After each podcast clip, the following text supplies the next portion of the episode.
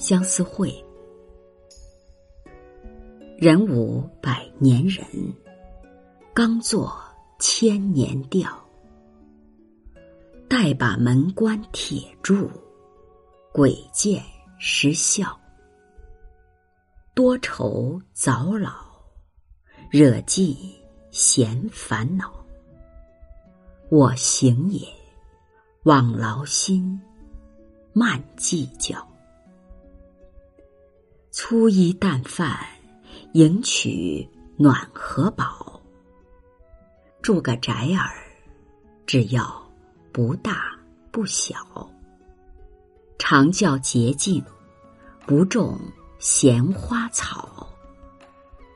具鉴定，乐平生，便是神仙了。这首词，作者是曹祖。门关指鬼门关，慢是莫不要，迎娶是获得，鉴定正见正定。这是一首表达从容淡定、心态平和的词。上片从否定的角度下笔，人活不过百年，多忧患多计较。下片是正面肯定清心寡欲、自得其乐的生活态度，可谓有破有立。整首词几乎用白话写出来，平易有趣。起句“百年人”与千年调相对照，开门见山直入主题。门关这两句饶有民间趣味。为了延长寿命，不自量力的把门筑牢，不被捉进鬼门关里。如此举动，连鬼见了都会哑然失笑。人无百年寿的命题再次得到强化。世间事不必劳心计较，保持清醒只会多增添烦恼和忧愁。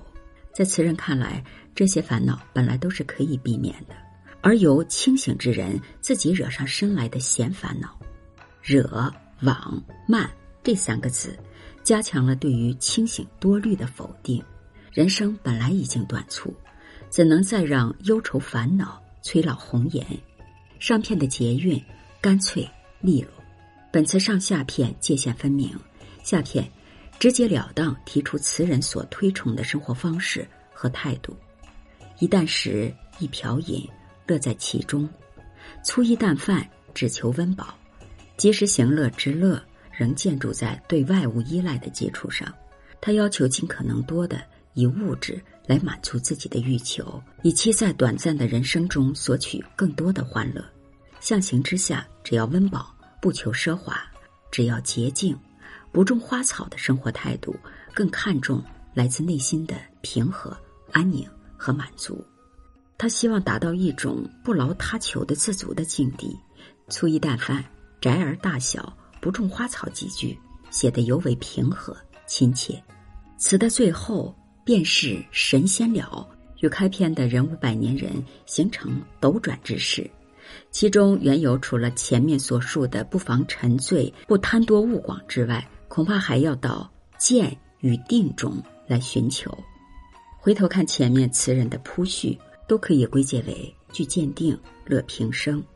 人生不满百的事实，自乐于粗淡的生活，以求内心的安定。